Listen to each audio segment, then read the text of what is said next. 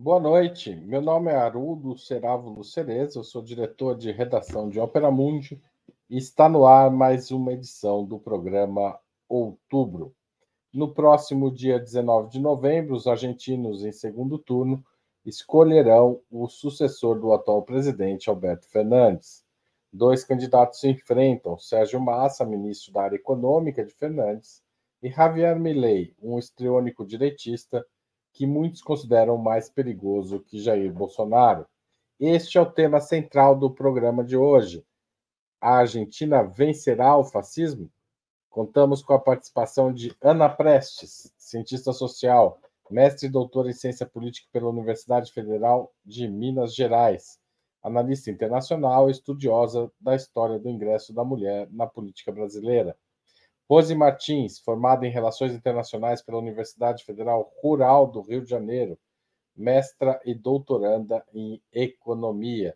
E Hugo Albuquerque, publisher da Jacobin Brasil, editor da Autonomia Literária, mestre em Direito pela PUC São Paulo, advogado e diretor do Instituto Humanidade, Direitos e Democracia. Obrigado, gente. Vamos à primeira pergunta. Deixa eu desligar aqui o chat. Pronto. Obrigado, gente, mais uma vez. Vamos à primeira pergunta da noite. No último fim de semana, houve um debate entre os dois candidatos, muito assistido, inclusive no Brasil. Vocês acompanharam a repercussão? O debate pode influenciar o resultado final? Ana Prestes. É difícil responder essa parte final da pergunta. Bom, primeiro, boa noite Haroldo, boa noite, Hugo, boa noite, Rose, boa noite a todos que estão nos acompanhando, todas que ainda vai nos acompanhar no programa gravado também. Foi um debate super é, é, importante, na minha, na minha opinião. Foi muito assistido, muito assistido, teve uma audiência altíssima na Argentina, e eu imagino que na América do Sul, de uma forma geral, na América Latina, aqui no Brasil também foi bem, repercutiu muito o debate no Brasil, muitas emissoras é, transmitiram. Inclusive, o formato do debate foi interessante, né? Um debate organizado pela própria estrutura é, eleitoral, pelo Conselho Eleitoral, e e eu acho que o Massa se saiu, acho que não só eu acho isso, mas muita gente, e a própria imprensa argentina, da imprensa mais conservadora à, à esquerda, consideraram que o Massa se saiu muito bem nesse debate. Ele adotou uma tática que, na minha impressão, deu muito certo. Ele fez, até pelo formato do debate, né, que é um formato bem interessante, ele, ele fez um formato interessante porque pressupunha que o bom debatedor teria que ter uma boa gestão do tempo e fazer perguntas inteligentes, boas perguntas, que pudessem expor as contradições do seu oponente, principalmente. E eu penso que o Massa conseguiu expor isso, ele fez perguntas bem diretas é, para o Milley e acabou neutralizando algumas vantagens que o Milley poderia ter tido e não aproveitou, como explorar a questão da economia, explorar a questão da inflação. Acabou de sair o dado da inflação de outubro, 8%, a inflação do ano está 140%. Ou seja, mas nada disso o Milley conseguiu explorar no debate, porque realmente o Massa conseguiu desconcertá-lo com alguns pontos altos que acabaram ficando como folclore e vão ficar como folclore desse debate dessa eleição, como a questão do psicotécnico, né? Por que, que ele saiu, Milley saiu do Banco Central, do psicotécnico, que ele não conseguiu passar. Então, isso vai entrar para o folclore né, dessa, dessa eleição. Então, esse é um pouco o resumo do debate. Na, na, na próxima pergunta, se eu tiver oportunidade, eu falo um pouco mais. Agora, é difícil saber se qual o impacto, porque é, é, difícil saber se é, teve poder de convencimento de que mais, mais pessoas é, vão é, votar né, na, na, prática, porque aqueles que já votaram, já têm intenção de votar, já estava mais ou menos definido pelo que as pesquisas apontam. A grande questão é se realmente houve impacto. Pelo menos moral, na moral da tropa, eu acho que teve impacto, na moral da tropa do Massa e da campanha do Sérgio Massa. Obrigado, Ana. Passo a palavra para o Hugo Albuquerque. Boa noite, pessoal. Boa noite, Haroldo. A câmera aqui hoje está meio impaciente com esse calor, mas logo ela volta. Às vezes ela fica míope, ela balança. Um dia eu daria um jeito nisso, mas é meio folclórico da minha parte. Bom, eu vi o debate e, e a repercussão foi clara. Mesmo a mídia de direita, tipo Clarim, que é o equivalente ao Estadão lá na Argentina, ele dá, deu a vitória do Massa, do candidato peronista, na manchete. É, debate decide a eleição, mais ou menos. Às vezes decide, uma edição de um debate decide. Hoje em dia, o, as edições são meio que a vida nas redes, né? Depende do que a campanha do Massa vai fazer com os cortes daquele debate nos grupos de indecisos. A gente tem muita dúvida, a gente vai entrar um pouco melhor a respeito disso, porque na Argentina, muito embora o voto seja obrigatório, como no Brasil, ele eh, a crise econômica do país também está criando uma crise política e a abstenção foi alta. Lá na Argentina, eles têm um pré-primeiro turno que não tem aqui, que a, a, as primárias do, das chapas, é, é, elas são abertas e, e, são uma votação obrigatória também. Ainda que se espere uma abstençãozinha maior nessa votação que eles chamam de passo, foi muito alta, foi na ordem de 30 pontos. E isso caiu para 23 no primeiro turno, que ainda assim foi alto. Mas o que pegou muitas pesquisas no contrapé, pesquisas que é importante dizer, não são muito boas lá na Argentina, é porque o, o quórum de votação subiu sete pontos. E a maioria desses votos foi para o Massa. O Milley manteve a média do que ele teve entre quem votou na, nas primárias, ele manteve essa média no primeiro turno entre esses eleitores que entraram. Porém, o Massa goleou todo mundo. Ele goleou todo mundo nesses sete pontos que, de eleitor novo. Agora a gente não sabe exatamente a abstenção, porque existe uma chance muito grande que, ah, que, que basicamente alguns eleitores não votem no segundo turno, porque seus candidatos não estão lá, e, é e os dois candidatos que disputam têm uma rejeição alta. As pesquisas não estão investigando isso. Mas o que elas investigam e apontam é que ainda há um grande número de voto em branco e de indecisão, na casa de mais ou menos uns oito pontos e caindo. Na penúltima semana caiu bastante o voto em branco e o voto uh, e a indecisão no voto, mas ainda assim isso tem um número alto. Os dois candidatos estavam em crescimento antes das pesquisas. As pesquisas todas erraram para o primeiro turno, mas algumas acertaram a curva e no agregado acertaram a curva massa crescendo, Milley caindo. Dessa vez elas atestaram uma semana antes, porque agora é proibido fazer pesquisas nessa semana final para aumentar o drama, é que os dois estavam crescendo. E claro que o debate pode ter tido impacto, sobretudo na classe média alta, que é quem vai decidir essa eleição. Obrigado, Hugo. Massa. Ah, para o Massa. Você acha que vai ter impacto positivo para o Massa? Rose, você é otimista como o Hugo ou não? boa noite, Haroldo, Hugo, Ana, boa noite a todos que estão nos assistindo. Mais uma vez, muito bom estar aqui com vocês numa edição, mais uma edição do programa Outubro. Bom, é, eu acho, assim, concordo com a Ana, que é uma é, resposta difícil, mas é, eu acompanhei o debate e é, também análises lá da Argentina e também de analistas brasileiros, e parece que está claro que o debate foi muito ruim para o Milley. Acho que, que a percepção que eu tive é que o Massa conseguiu explorar algo que foi difícil fazer aqui no Brasil com o Bolsonaro, que é passar a impressão para o público que está assistindo de que o candidato é despreparado para lidar com as questões do seu país. É, a Ana falou aqui, contou a, a, parte do psicotécnico, né, que foi até engraçado, de que o Milley não teria passado no psicotécnico para continuar acho que era um estágio que ele fazia no Banco Central.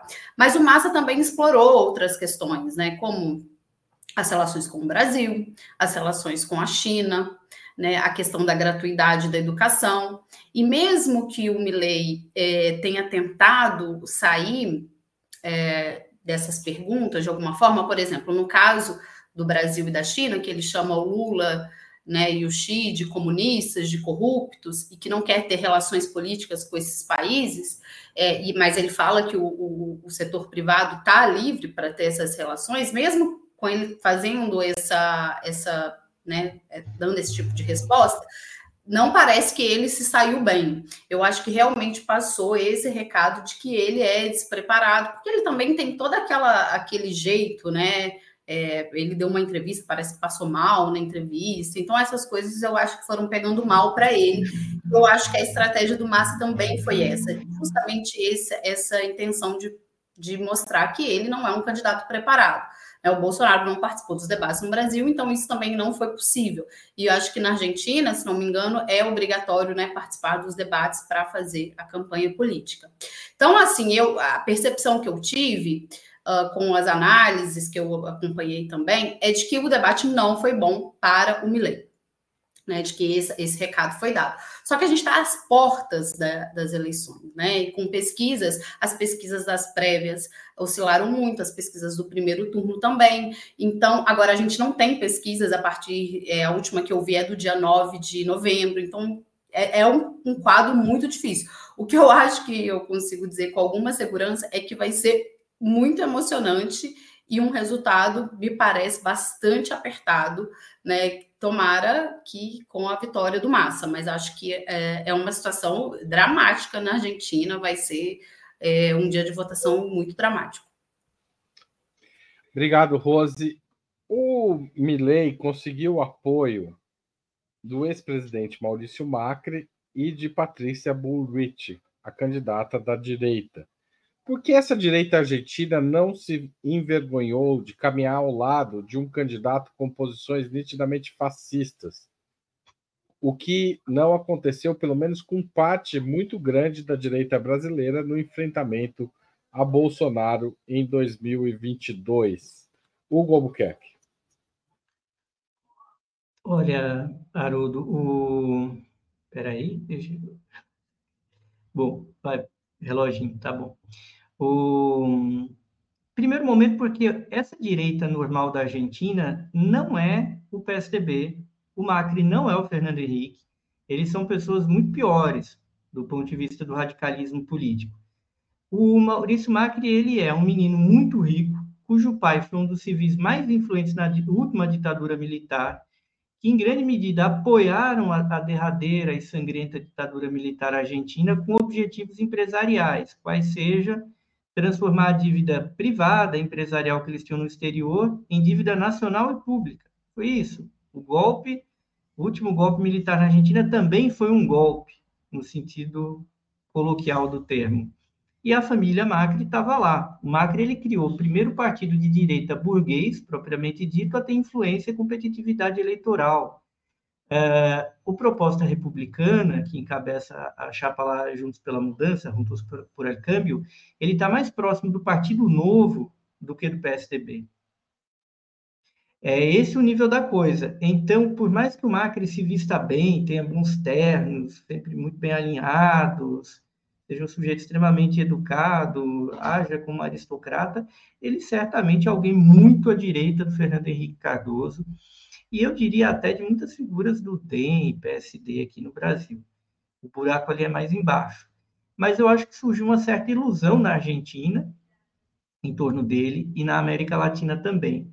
O Macri, inclusive, ele é responsável pela radicalização que levou o Milley, porque ele passou os últimos anos sabotando o que seria o nome mais forte do partido dele, que era o Larreta, prefeito de Buenos Aires, que lá é tipo um distrito federal, é a cidade autônoma de Buenos Aires, e o Larreta foi sabotado, foi destruído pela ação do próprio Macri, que bancou a Patrícia Burrit, que é filha também de uma família não tão rica, mas da elite tradicional argentina. Então, ela foi lançada pelo Macri porque o Macri queria alguém próximo dele, mesmo que não fosse candidato mais competitivo. E quando o Milley apareceu, o Macri não centrou fogo no Milley. Ele apostou em duas botas, na verdade e simplesmente apoiou o Milley, muito provavelmente isso já estava decidido antes. Cá entre nós, isso ajudou muito o Milley, porque isso, nas pesquisas, isso é comprovado. Ele conseguiu direcionar um voto da classe média alta tradicional da Argentina a favor desse radicalismo de extrema-direita. Macri, que teve posições muito parecidas com Bolsonaro durante a pandemia, viu? Só a gente buscar um pouquinho, Então a coisa ali é feia. E eu acho que é natural esse apoio dele. Obrigado, Hugo. Rose Martins. Olha, é, eu não, eu confesso que eu não entendo muito assim é, é, do ponto de vista do que o Hugo traz, né? O Hugo tem muitas informações sobre essa diferença da direita brasileira uh, para a direita da Argentina. Mas eu também acho que tem o seguinte, né? A direita brasileira também viveu o Bolsonaro, os quatro anos de Bolsonaro. E acharam que seria talvez uma, um contraponto, o Bolsonaro seria um contraponto para derrotar a esquerda, e depois eles voltaram e eles viram que o caminho não seria tão fácil assim. Né? E, então, é, ao que sobrou de uma pandemia com mais de 500 mil mortos no Brasil, com um discurso negacionista fortíssimo, é, e com essa direita limpinha que a gente tem aqui, foi apoiar a candidatura do Lula, né? E a gente sabe também que há muito a contragosto e fazendo bastantes co cobranças, né? Porque essa frente amplíssima aí está cobrando a sua parte. É, e eu acho que a Argentina, pelo menos, é, não teve essa experiência. É, não estou falando aqui que o Macri é nenhum santo, e o Hugo muito bem trouxe a posição dele na pandemia, não estou falando que o Macri é nenhum santo, mas acho que não teve uma experiência de ter, é, nos últimos anos, uma pessoa com um discurso do Milley. O cara é, gente, o cara é maluco mesmo, assim, para falar, para usar um termo popular. É, ele defende, ele é mais uh, é, radical que o Bolsonaro. Né? Ele defende a dolarização da economia, a extinção do, do, do ensino público, é, que é uma grande, uma grande característica do Estado da Argentina, né? Que até as universidades são públicas, de acesso universal. É, ele, ele, defende a extinção, né? Ele até voltou atrás, me parece, aí no debate para falar que é, no curto prazo ele não vai extinguir o ensino público nas universidades, mas aí vai ver como é que vai fazer no médio prazo. É, defende o fim do Banco Central. Ele tem uma posição é, que parece que dilui qualquer questão do Estado Nacional da, da, Argentina, qualquer interesse sério da população, fala em casta, enfim, é um discurso extremamente radical, um discurso extremamente danoso. Agora, é, eu também não, não, não me surpreendo com a direita, né, e o Macri também saiu uma carta e agora com vários apoios, eu não me surpreendo com essa direita que sempre pende para o lado do, dos radicais de extrema direita, né, da, da, da, da direita mais uh, da direita ultraconservadora, né, que defende o neoliberalismo até as suas últimas consequências.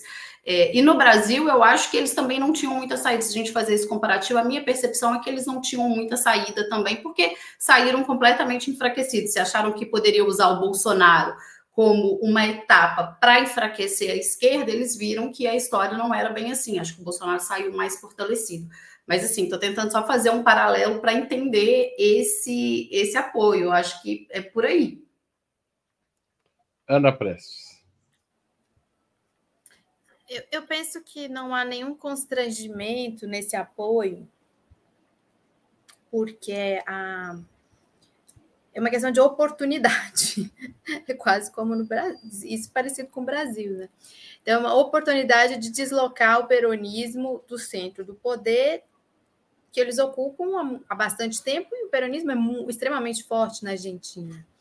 Então, você está passando um cavalo selado, digamos assim, para esses é, setores da direita, os setores é, liberais, que o Hugo já detalhou aqui as características, principalmente do Macri e a Rose complementou. Então, eles preferem a incerteza, é, porque essa incerteza também traz oportunidade, de novo, usando essa palavra, né? Mas traz oportunidade de, de você deslocar é, gente do poder e ocupar esses espaços. Então, é uma aposta, acho que é uma aposta até mais na incerteza do que vai ser um possível governo Milley, do que em qualquer solidez, em qualquer projeto que, que possa estar por trás dessa candidatura, como a abertura de um espaço é, político. Óbvio que, mesmo o Milley vencendo essa eleição, vai ser muito difícil governar, porque o Congresso é muito desfavorável a ele, né? o Congresso que saiu é, das eleições é desfavorável é, ao Milley. Então, também esse, esse deslocamento de poder, ele não é tão simples. Então, acho que esse é, é muito o cálculo político que se faz.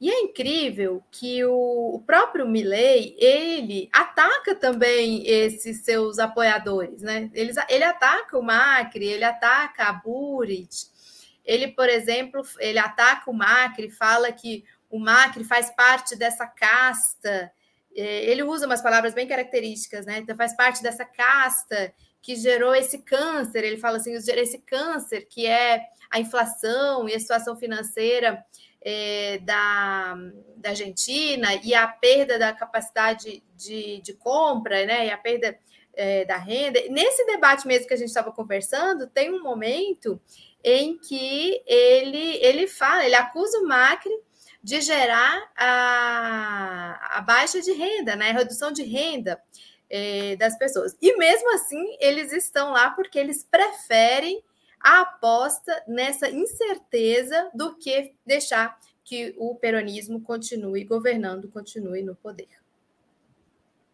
Obrigado, Ana. Vocês consideram que Milley é uma ameaça à integração sul-americana? O Mercosul realmente corre risco de acabar no eventual governo dele, considerando que esse foi um dos seus alvos de campanha, juntamente com os presidentes comunistas do Brasil comunistas aqui vai entre aspas, né, especialmente por causa do Lula, do Brasil, Luiz Inácio Lula da Silva e China, Xi Jinping. É, começo pela Rose. Muita coisa é só discurso, né? Porque tem um caminho institucional. Agora, claro que é, a vitória de um presidente que coloca a integração regional como um mal para o seu país é muito ruim, né? A Argentina é um grande parceiro do Brasil, da integração regional, é a segunda maior economia da região. No caso do Mercosul, eles têm um caminho institucional, né? O Congresso precisa aprovar é, uma saída do Mercosul. O, que pode acontecer é, com o Mercosul, com a Unasul, né, que está sendo revigorada agora, ou com demais, uh, fazer mais iniciativas, que foram congeladas e que precisam ser retomadas, como, por exemplo, o Conselho de Defesa Sul-Americano, enfim, a CELAC também. É, o que pode acontecer é um esvaziamento, uma má vontade, e isso começou até com o Macri e com o Temer. Eu sempre falo isso, é preciso a política externa é, brasileira, de até de uma associação com outros países da região, para esvaziar a integração regional, ela começa com o Temer e com o Aloysio Nunes, né? É, eles fizeram, um, eles se engajaram nisso. Eu conversei uma, é, na época, eu fazia uma pesquisa, eu conversei com uma funcionária da Unasul, que ela detalhou, assim, questões, os acordos diplomáticos, né, aquelas movimentações diplomáticas para esvaziar. Agora, é, esse discurso dele é muito ruim para o público interno, é, tanto da integração regional como de uma maior é, aproximação com o Brasil e com a China. A Argentina agora tem a questão dos BRICS, né, e ele já se posicionou contrariamente a isso. E além dessa, dessa via institucional que ele precisa, né, para impactar dire, diretamente na integração regional, é, tem uma questão dos interesses internos também. Em relação à China, por exemplo, e é, vamos colocar aqui em, relação à ao Brasil, né? Teve uma delegação da Argentina, das empresas privadas é, do setor automotivo, que teve aqui no Brasil, acho que no início de julho, né, para discutir é, uma maior integração com o Brasil, a, as exportações aumentaram, em relação à China, tem o setor do agro, os interesses do setor do agro. Então, ali na prática política, né, a gente vai ver qual, qual vai ser o poder dele de levar adiante, caso ele vença as eleições, de levar adiante esse discurso bravateiro que ele faz questão de, de sempre. O Lula e, e, a questão do Brasil e a China está sempre aparecendo no discurso dele. Sempre que a gente vai ver alguma coisa que o Milley está falando, ele fala sobre. E com, com, essa questão, essa, essa pegada de chamar Lula de comunista, né? De falar que vai privilegiar as relações com o Ocidente. Inclusive, agora ele tem falado muito de Israel, né? Que ele quer fazer negócios com o mundo livre, né? Que os Estados Unidos e Israel. É, e além disso, né? Além dessa, dessas questões de ordem interna dos interesses internos e de uma via institucional que ele precisa, que parece que vai ser mais dureza para ele é, no Congresso, eu acho que a política do dia a dia acaba se impondo. Né? Então, eu não acho que vai ser tão fácil ele fazer isso. Agora, o discurso é ruim, a retórica é ruim, envia um recado ruim, existe um esvaziamento diplomático que tem impactos nessas organizações, mas por ele sozinho, por si só, ele não tem a capacidade de é, fazer uma reorientação brusca, porque eu acho que é isso, a correlação de forças da política, os interesses internos dos, do setor privado, coloco aqui da, do friso aqui do, do setor automotivo e do, do agro, para falar do Brasil e da China, eles, eles fazem também, eles vão fazer seu jogo político dentro da Argentina. Obrigado, Rose. Ana Prestes. Bom, totalmente. É uma ameaça à integração sul-americana, com certeza, uma vitória do Milley. Tanto é que a minha impressão é que uma das preocupações do presidente Lula, entre várias, com essa eleição argentina, também é essa questão. Também tomando como ponto de apoio esse último debate, é interessante que o Milley ele sempre ataca junto, né, o Brasil, a China e o Mercosul. E como ele se diz, ele diz que ele é o candidato da liberdade, né? É o candidato libertário, então ele justifica ideologicamente esse afastamento e rompimento, inclusive, de relações é, comerciais, sejam elas quais forem, porque são países que não respeitam. Ele coloca tudo no mesmo bolo, né? Países que não respeitariam as liberdades individuais, não respeitariam é, a democracia. E essa foi mais uma oportunidade do Massa ganhar dele no debate, né? O Massa citou números, quantos empregos seriam perdidos no caso desses rompimentos, quantos é, milhões Massa de dólares. falou 2 milhões de empregos é, seriam Isso. perdidos na Argentina. Deu uma oportunidade para o Massa explorar é, a o seu domínio, inclusive técnico, do tema e o desconhecimento do Milley sobre os impactos. Tanto é que é, teve uma, uma reação importante com essas falas dele, inclusive é, o embaixador argentino no Mercosul é, fez uma fala também muito importante, demonstrando que, que isso significaria na prática, esses é, rompimentos. E tem um, um, espectador nosso aqui, acho que é que falou que a, o Uruguai também ameaça hoje a integração é, e a própria existência do Mercosul. E ainda tem esse fator, né? Um, um Milley vencedor se juntando com Lacaipu do Uruguai seria uma ameaça concreta à, é, à existência do Mercosul e, e, talvez de voltar. E aí eu achei interessante que a, a Rose lembrou disso. Realmente, o Brasil jogou um papel com o Temer e o Aloysio Nunes de paralisação do Mercosul. Então, a gente voltaria, poderia voltar a esse patamar de paralisação do Mercosul, que no, no, último período aí o Fernandes e o presidente Lula conseguiram, mesmo com eh, as dificuldades que existem com o Lacaipu, retomar o Mercosul, inclusive está retomando o Mercosul social, retomando vários projetos no âmbito eh, do Mercosul. Então, o Milley vencendo essa eleição, com certeza é uma ameaça ao projeto de integração da América do Sul, liderado principalmente pelo presidente, presidente Lula, depois daquela cúpula aqui em Brasília, é, da Carta de Brasília, daquela reunião dos países da América do Sul para projetos de integração. Obrigado, Ana. Hugo Albuquerque. Bom. O Hugo, inclusive, eu... pintou o cenário da casa dele para falar de Argentina. Semana que vem nós vamos falar de China ou de outro assunto, ele vai ter que pintar a parede de novo. Mas desculpa, Hugo. Não sabe não. Procura outro cenário aqui. Mas esse azulzinho não é de. É quase um lilás esse azul aqui. Ele. Bom, lá na, lá na, na Argentina, Haroldo, eu não, eu não saberia responder, porque eu tenho uma desconfiança muito grande que o, o, o Milley não está lá para explicar, está para confundir, ele não está lá para governar. Ele está operado desde fora, porque tem um fator estratégico muito importante. Depois da Guerra das Malvinas, a Argentina não pode comprar arma. As Forças Armadas da Argentina existem de uma maneira pro forma. E havia uma série de propostas da China, que é uma grande parceira comercial da Argentina, de vender armamento moderno para as forças armadas locais. Isso criou uma certa celeuma de bastidor que os americanos vieram oferecer armamento para os argentinos. Armamento velho, da Dinamarca, que basicamente a Dinamarca venderia barato para a Argentina e já daria de entrada em armamento novo americano, já também para movimentar a indústria bélica local. E aí muita gente na Argentina falou, não, mas tem toda a questão aí do, do embargo de, de armas, a Inglaterra vai deixar? Os americanos responderam, vai. Se a gente falar, vai.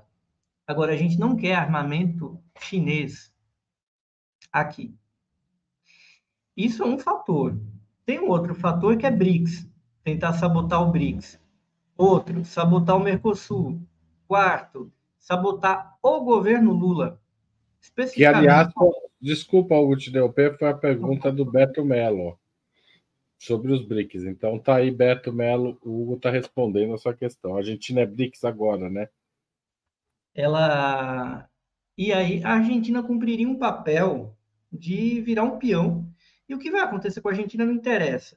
Por que tem um ponto importante de acabar com o Mercosul? A Argentina importa muito produto industrializado do Brasil. Arrebentar com o Mercosul é um meio de europeus, coreanos, o arranjo ocidental.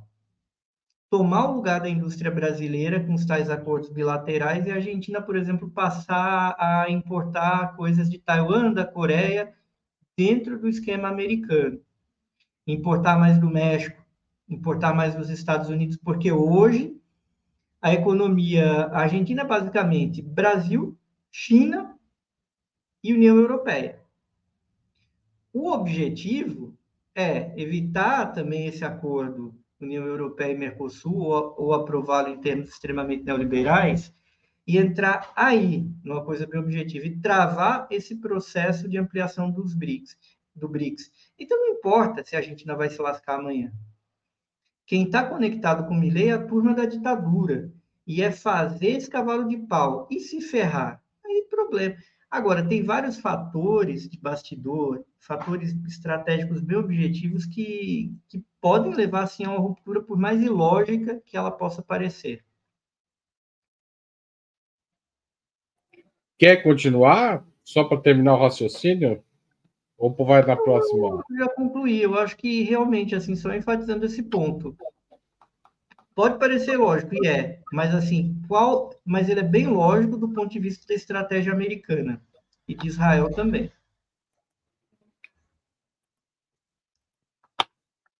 Tá certo. A gente acabou agora com isso, essa rodada. Me perdi um pouquinho. Alguém deixou de falar? Não, sobre. A... Não, todo mundo falou já. Então, antes da gente continuar, eu estou aqui para pedir a contribuição financeira de vocês para a Ópera Mundi e para anunciar uma novidade.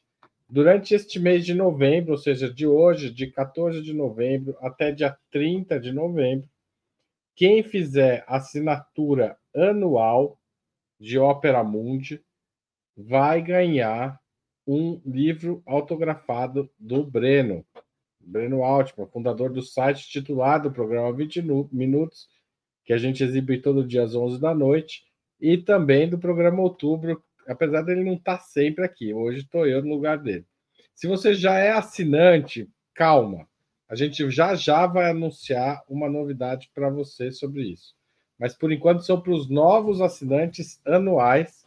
Então, se você clicar em www operamundi.com.br. Ó, essa é a página do livro na editora Alameda, tá certo? Se quem quiser comprar, pode comprar. Mas nós estamos dando de presente com autografa, autografado pelo Breno para quem fizer a assinatura anual. www.operamundi.com.br barra apoio.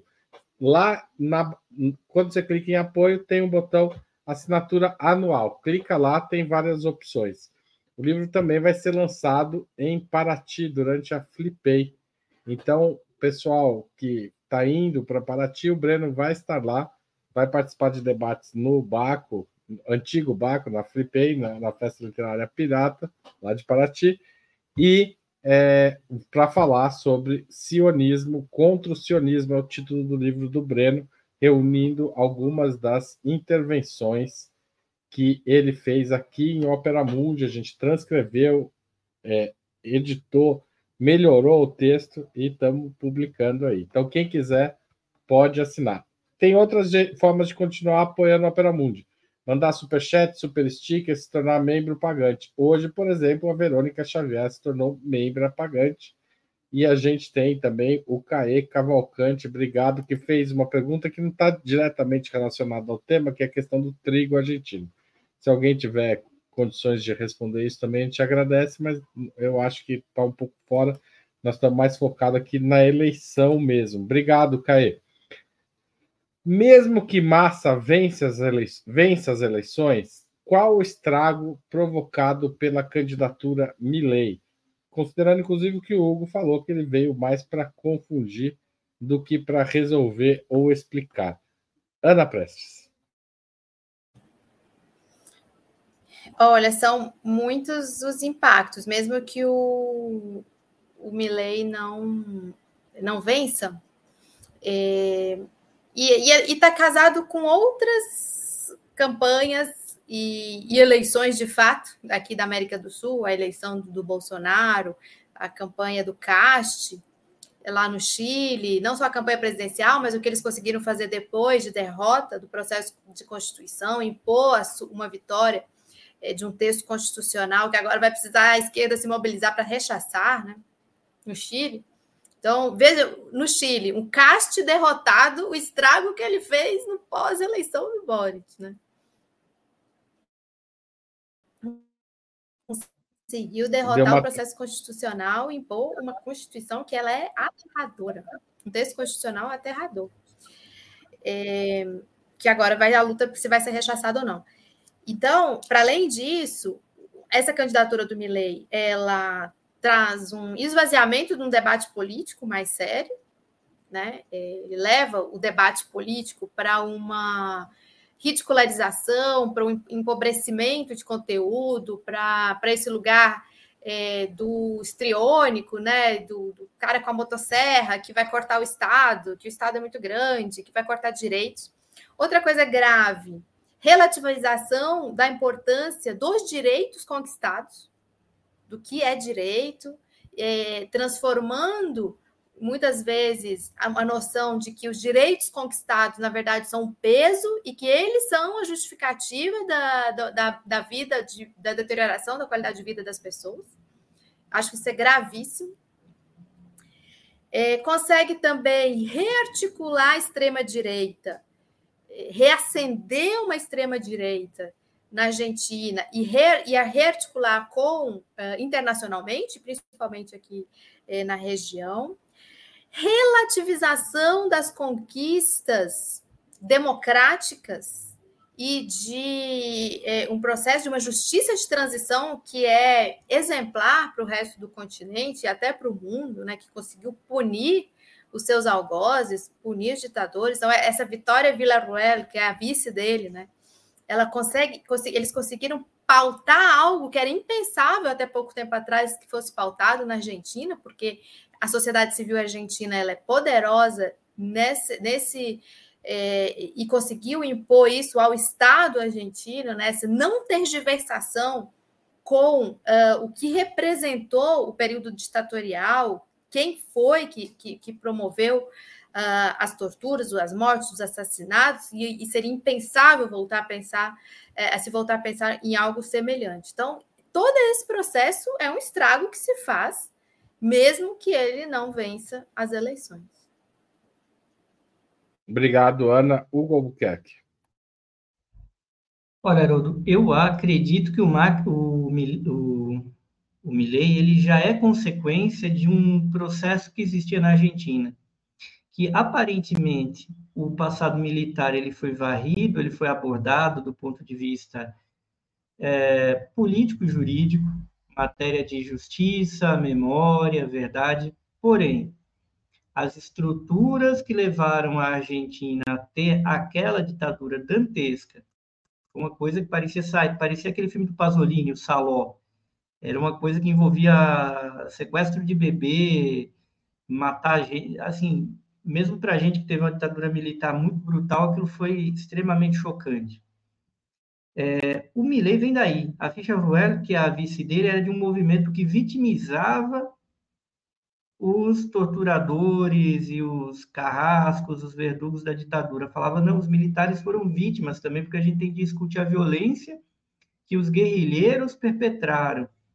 Então, durante muito tempo a gente alimentou isso, porque sim, é verdade que a Argentina fez muito mais do que o Brasil matéria disso, mas a parte que nos toca, a estrutura dura da economia não foi alterada. Vide que a família Macri estava lá e está aqui, elegeu até filho presidente.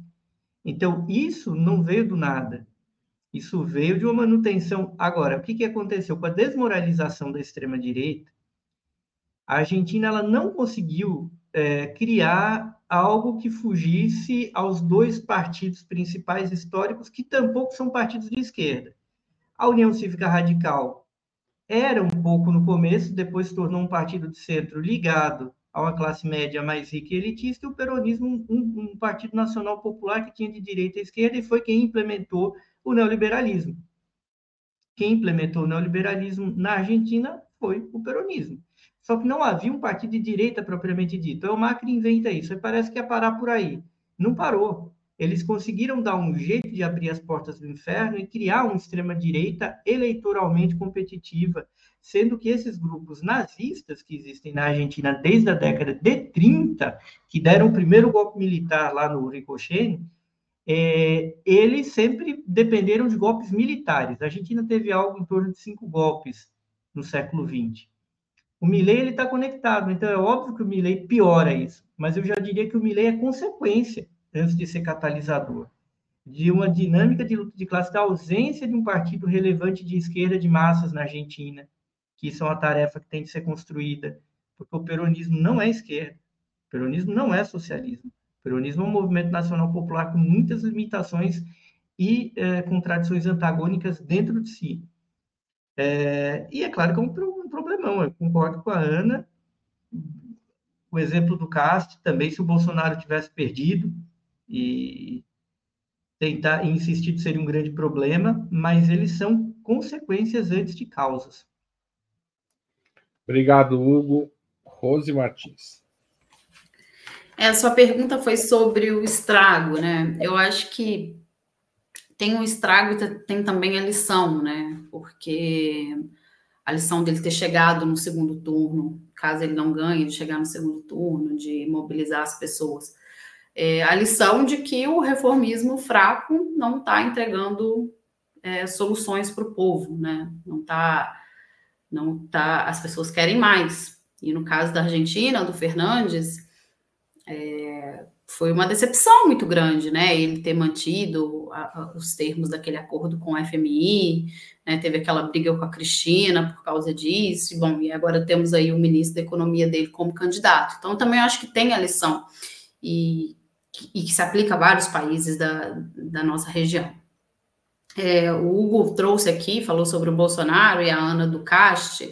É, eu acho que o maior dano, né, o maior estrago é a normalização que esses políticos de extrema direita trazem de alguns assuntos. Né? Esses assuntos que até um tempo atrás é, a gente ficava estarrecido, ou eles não estavam normalmente nos noticiários, ou as pessoas estavam falando, é, eles ficaram normalizados. Eu, eu acho que, um, que o deles, que é extremamente danoso para o Brasil e que também agora está ganhando corpo na Argentina, é a questão da, do porte de armas né, disso ser absolutamente normal, as pessoas, os civis, andarem armados. Eu acho que no Equador também teve essa questão nas últimas eleições, também fez parte da, da pauta da campanha do, do candidato, que inclusive saiu vitorioso. É, tem uma candidata, eu, eu não sei exatamente, agora eu não me lembro o nome dela, que ela está falando em aborto masculino, né? Tipo, o pai poder abrir mão ser legal o pai não ter obrigações com o filho. Eu acho que é desse partido aí do. Acho que é deputada, e... ela foi eleita deputada, não foi? Isso, deputada, isso, exatamente, obrigada. Ela foi eleita deputada e até, desculpa te interromper, eu te dou, a gente dá uns minutinhos, mas o, ela, ela foi acusada de atrapalhar o Milley no primeiro turno. Pelo isso, é, Milley, foi a Zambelli do Milley. Transformaram isso. ela na Zambelli do Milley. Porque é, é absurdo, né? É absurdo. E a normalizar é, a perda de direitos, que é, é, por exemplo, na Argentina, eu acho que isso é uma coisa de se orgulhar, né? Do, do acesso universal à universidade, as universidades serem públicas. E, e, e, todo esse, esse show de absurdos que esses, que esses candidatos fazem, né? O Bolsonaro fez e, e foi eleito no Brasil e conseguiu levar adiante, mas o Castro também levou a Ana pontuou muito bem aqui, né, é, o estrago que ele fez em relação ao referendo no Chile. É, então, eles normalizam, eu acho que esse é o grande dano, eles normalizam coisas que não eram tão normais assim, né? A gente sabe que a gente tem um problema histórico, o Hugo também falou da ditadura na Argentina, a gente teve aqui, e o revisionismo histórico também, para falar disso, porque a memória da ditadura na Argentina também é algo muito caro a eles né? E tanto a vice do Milley como o Milley também querem fazer uh, esse, essa reescrever a história. Né? Acho que talvez é um dos pontos baixíssimos da campanha dele que pode gerar bastante revolta das pessoas. Mas é isso, é essa. Eu acho que para sintetizar, eu colocaria como realmente a normalização de, de questões uh, totalmente antipopulares e, e de causas de direitos conquistados que é, é muito fácil é, nas redes sociais na TV falar e relativizar e ser contra eles. Eu acho que esse é o grande, e as pessoas compram esse discurso porque ele é antissistema também, porque essa esquerda não quer fazer o discurso antissistema. Então, acho que tem isso, tem a lição e tem o dano, né? E, e acho que o principal dano é a normalização, realmente, desse, desses absurdos. Obrigado, Rose. Passo a quinta pergunta da noite. Lula deu declarações não explícitas, mas bastante claras sobre sua preferência por massa. Isso tem peso relevante no eleitorado argentino a essa altura? Por outro lado, Bolsonaro também apoiou explicitamente Milei. A vitória de Milei pode reforçar o bolsonarismo no Brasil? Essa é a campanha mais brasileira das eleições argentinas até hoje? Hugo Albuquerque. Olha, eu diria que o Massa ele só está no segundo turno por conta da, do apoio do Lula e da ação do Brasil para tentar impedir, impedir um colapso econômico na Argentina. O Milei não escondeu de ninguém que queria o colapso econômico. Ah, o Lula está tá impedindo o colapso econômico. Do contrário, eu não acho que o Massa estaria competitivo na última semana de segundo turno. O Bolsonaro já atrapalha o Milei. Milei tem uma fidelidade pelo Bolsonaro, mas o Bolsonaro é profundamente impopular na Argentina. Porém, o eleitor nem sempre faz essa relação.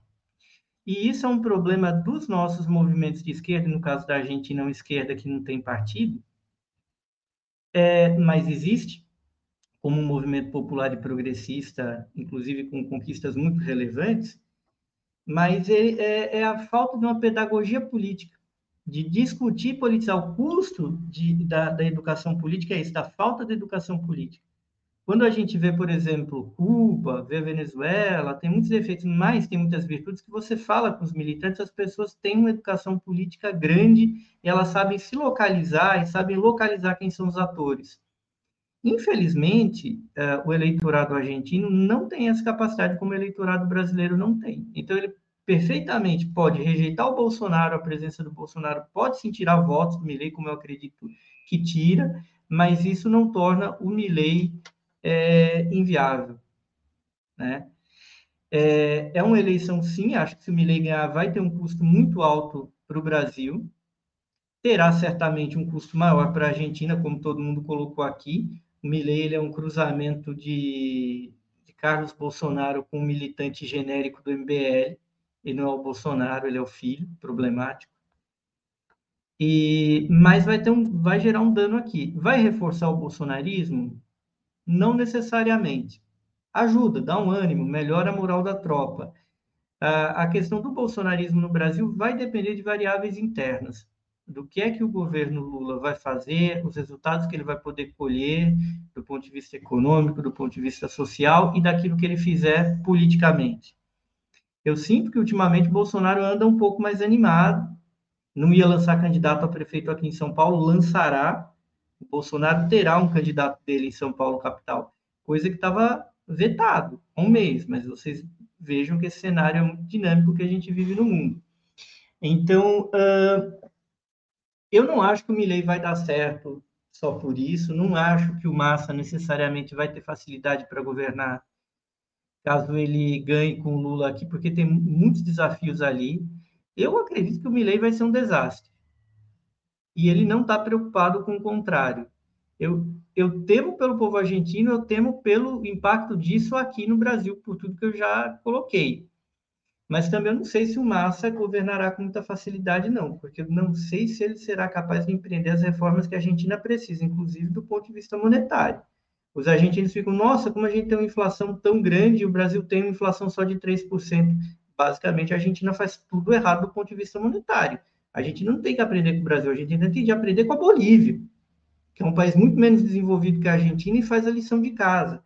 Então, é, eu me preocupo nesse sentido, mas é um pouco paradoxal essa, a, a Brasili, essa brasilificação da eleição argentina. Obrigado, Hugo. Rose. Olha, é, eu concordo com o assim, é paradoxal, eu acho que também não é automática, mas também não dá para excluir, né, da, da análise, né, os fatores. Eu tive a impressão que o, quando o Lula ganhou a eleição, o Fernandes deu um, um respiro de alívio, assim, ficou muito aliviado, ele veio, né, é, visitar o Lula no dia seguinte, porque as coisas estavam muito feias para ele. É, então, acho que assim, o Lula, ele e ele, o Lula é, é popular na Argentina, né? Então, assim, a, também a forma que o Lula agiu é, também para questões internas da nossa economia, né? De, de, de, evitar que os fornecedores brasileiros levassem calote, acabou dando um respiro para a Argentina, e aí concordo com o Hugo, né? Porque a gente tem é, um quadro econômico na Argentina de inflação, acho que está 140%, né? Acumulado. E o candidato a presidente que está indo para o segundo turno é o ministro da Economia. Então é um quadro assim extremamente complexo de entender até assim. É, é, é muito curioso. É, eu não sei se é decisivo também, é uma discussão difícil, né? A gente tem que analisar vários pontos. Agora, o que eu também notei, acompanhando, é que o Bolsonaro é, não é popular na Argentina, inclusive que ele é odiado. Em uma das propagandas do, da campanha, do Massa, aparece o Bolsonaro lá, né? Tipo, meio que transformando o Milley, uma mistura de facial do Milley com o Bolsonaro. É, então, assim, é, eu, eu, não vejo automaticidade no, exatamente na questão eleitoral do momento, mas eu acho que tem uma questão em relação à extrema-direita na região que é bastante preocupante. Né? E aí também no Brasil, se a gente for tentar fazer essa relação, obviamente depende de questões internas do Brasil, da política interna, do bolsonarismo, da capacidade de sobrevivência do bolsonarismo, que eu acho que também é algo extremamente preocupante. Então, eu acho que vão ser fatores que vão sendo interligados, que mesmo que se o Milley eh, não ganhar, mas o que sobrar do Milley no pós-eleição, ele também traz respostas para a gente em relação ao bolsonarismo. Mas só para tentar fechar assim, eu acho que a, a figura do Lula tem importância, teve essa importância até antes da eleição. Né? É, acho que eles torce, o, o Fernandes torceu muito pela vitória do Lula, é, obviamente, né, são do mesmo campo político, mas assim também relacionado a uma questão interna da economia da Argentina. E, e acho que assim, mesmo que o Milei não ganhe as eleições, eu acho que existe um esforço de articulação da extrema direita na região que é preocupante e que aí se articula com o Bolsonaro também, com a família Bolsonaro. O Eduardo Bolsonaro estava lá, né, gente, na Argentina. Eles não são populares lá, ele foi banido lá de uma. De um, na, tava uma aparição na TV lá e ele tiraram ele do ar. Então eu, eu, eu tenho, tenho tentado enxergar não exatamente eleitoralmente assim no pleito, mas eu acho que já produz resultados aí uh, dessa articulação na região que a gente precisa abrir o olho porque eu acho que é preocupante. Obrigado, Rose. Ana Prestes. É difícil avaliar exatamente qual o impacto né, é, do apoio, por exemplo, do Lula ao Massa, é, di, diretamente na população. Acho que mais, mais por essas operações que o governo Lula fez de tentar reestruturar é, apoio é, trazer a Argentina para o BRICS, conseguir empréstimo do Banco dos BRICS, acho que teve BNDES também, ou seja, dar essa estrutura do que é, na população em si. Embora o presidente Lula ele é muito é, popular na América do Sul, de uma forma em geral, mas é sempre difícil mensurar isso em países com dinâmicas é, tão próprias como o Brasil e a Argentina, é, com suas diferenças, é, dinâmicas, suas dinâmicas internas próprias. Mas eu, eu creio que há algum, é, assim, algum fator é, de influência, mas muito por conta desse viés que o, o Hugo colocou aqui, e a Rose também, né? O Fernandes foi o primeiro a vir visitar, abraçar o Lula quando o Lula foi eleito. Houve uma conexão aí entre os dois governos importante, e isso é, fez com que é, é esse paradoxo né, de um país em crise econômica que tem o seu ministro da Economia candidato conseguir chegar bem agora na reta final, é, bem competitivo para vencer, é, possivelmente vencer as eleições. Já o contrário, uma vitória do Milley, como isso repercutiria né, aqui no Brasil, no, no bolsonarismo, eu, eu fico pensando que o, o, o bolsonarismo, o clã Bolsonaro, né, o Eduardo Bolsonaro, o próprio Bolsonaro, eles, desde quando eles foram eleitos lá em 2018, eles sempre se apoiaram nesses amigos externos, né? eles sempre se orgulharam muito de falar que eles tinham Trump como amigo, o Netanyahu como amigo, o Duque como amigo, o Pinheira como amigo, o Salvini como amigo, ou seja, de como eles tinham amigos aí por aí afora. Então, eu acho que o Milley ele entraria nesse rol. Olha só, o nosso time está ganhando, está ganhando lá na Argentina. Isso quer dizer que a gente está forte, nós somos fortes internacionalmente. Principalmente o Eduardo Bolsonaro, ele gosta muito de demonstrar isso, né? E eles fazem aqueles encontros internacionais deles. E isso impacta mais nessa autoconfiança que eles têm é, e que tem que transparecer para quem os apoia de que eles estão tão, tão bem no jogo, estão competitivos por aí afora, a gente votando em projetos semelhantes aos deles. Tá certo. Gente, eu queria que vocês fizessem um comentário aqui. Queria agradecer ao Antônio Carlos por ser, né, que eu acabei de pôr na tela. A pergunta dele está relacionada à que eu fiz, não citei você antes, mas obrigado Antônio Carlos, mas o Podepá faz um comentário, um salve ao Partido Comunista Argentino que está chamando voto nulo e não está encampando propaganda afetiva e não está comprando seis por meia dúzia. Queria que vocês comentassem esse comentário do Podepá, ou Podepa, sei lá o que significa. É, não sei se está correta a informação sobre o Partido Comunista Argentino, mas essa posição é razoável é, o que está por trás dela. Eu não, acho que não precisa de três minutos para isso. Vou dar um, um minuto para cada um de vocês. Pode ser? Hugo, você começa. O... É que não é o Partido Comunista principal. É uma longa história. É um Partido Comunista menor. A Cisão Ana pode explicar isso melhor. Mas ele não é, é. É até no Twitter ele é menor. É uma das muitas divisões que rolou lá com o tempo. Não que o Partido Comunista Argentino, o principal, ele seja lá muito grande, né? A Argentina tem um histórico aí muito problemático, está ligado com a derradeira ditadura argentina e com, com a relação desse Partido Comunista com, com o peronismo. Mas, provavelmente, esse grupo menor, o Partido Comunista Argentino principal, apoia o MAS, mas esse grupo menor provavelmente ele está ecoando algumas teses muito próprias do marxismo-leninismo da Argentina, de não apoiar nenhum nem outro e ter uma desconfiança com o peronismo. Que é errado, né? É óbvio que é errado. Mas é um problema específico do, da tradição marxista-leninista da Argentina. Rose. Olha, eu li sobre isso hoje. É, eu acho que é isso que o Hugo falou. É um grupo minoritário, né? Não é a esquerda, digamos assim, radical que está unida contra a candidatura. É, eu não vou me estender muito, mas eu acho que não é razoável. Eu acho que é, o, o Milley ele é pior que o Bolsonaro. Né? Então, eu não acharia razoável aqui também, no segundo turno, os partidos não chamarem um voto, por exemplo, no Lula contra o Bolsonaro, como não tem como achar isso razoável na Argentina, sendo que o cenário é ainda pior, porque eles estão ainda numa crise econômica muito pior. Eles estão uh, sob uma candidatura que ataca diretamente os direitos conquistados historicamente, né? E a gente já falou isso aqui durante o programa inteiro, querem fazer uma revisão da história, enfim é, é, muito preocupante. Então, eu não acho razoável nesse momento qualquer força de esquerda chamar o voto nulo na Argentina. Obrigado, Rose. E Ana Prestes, para encerrar o programa de hoje. Uhum.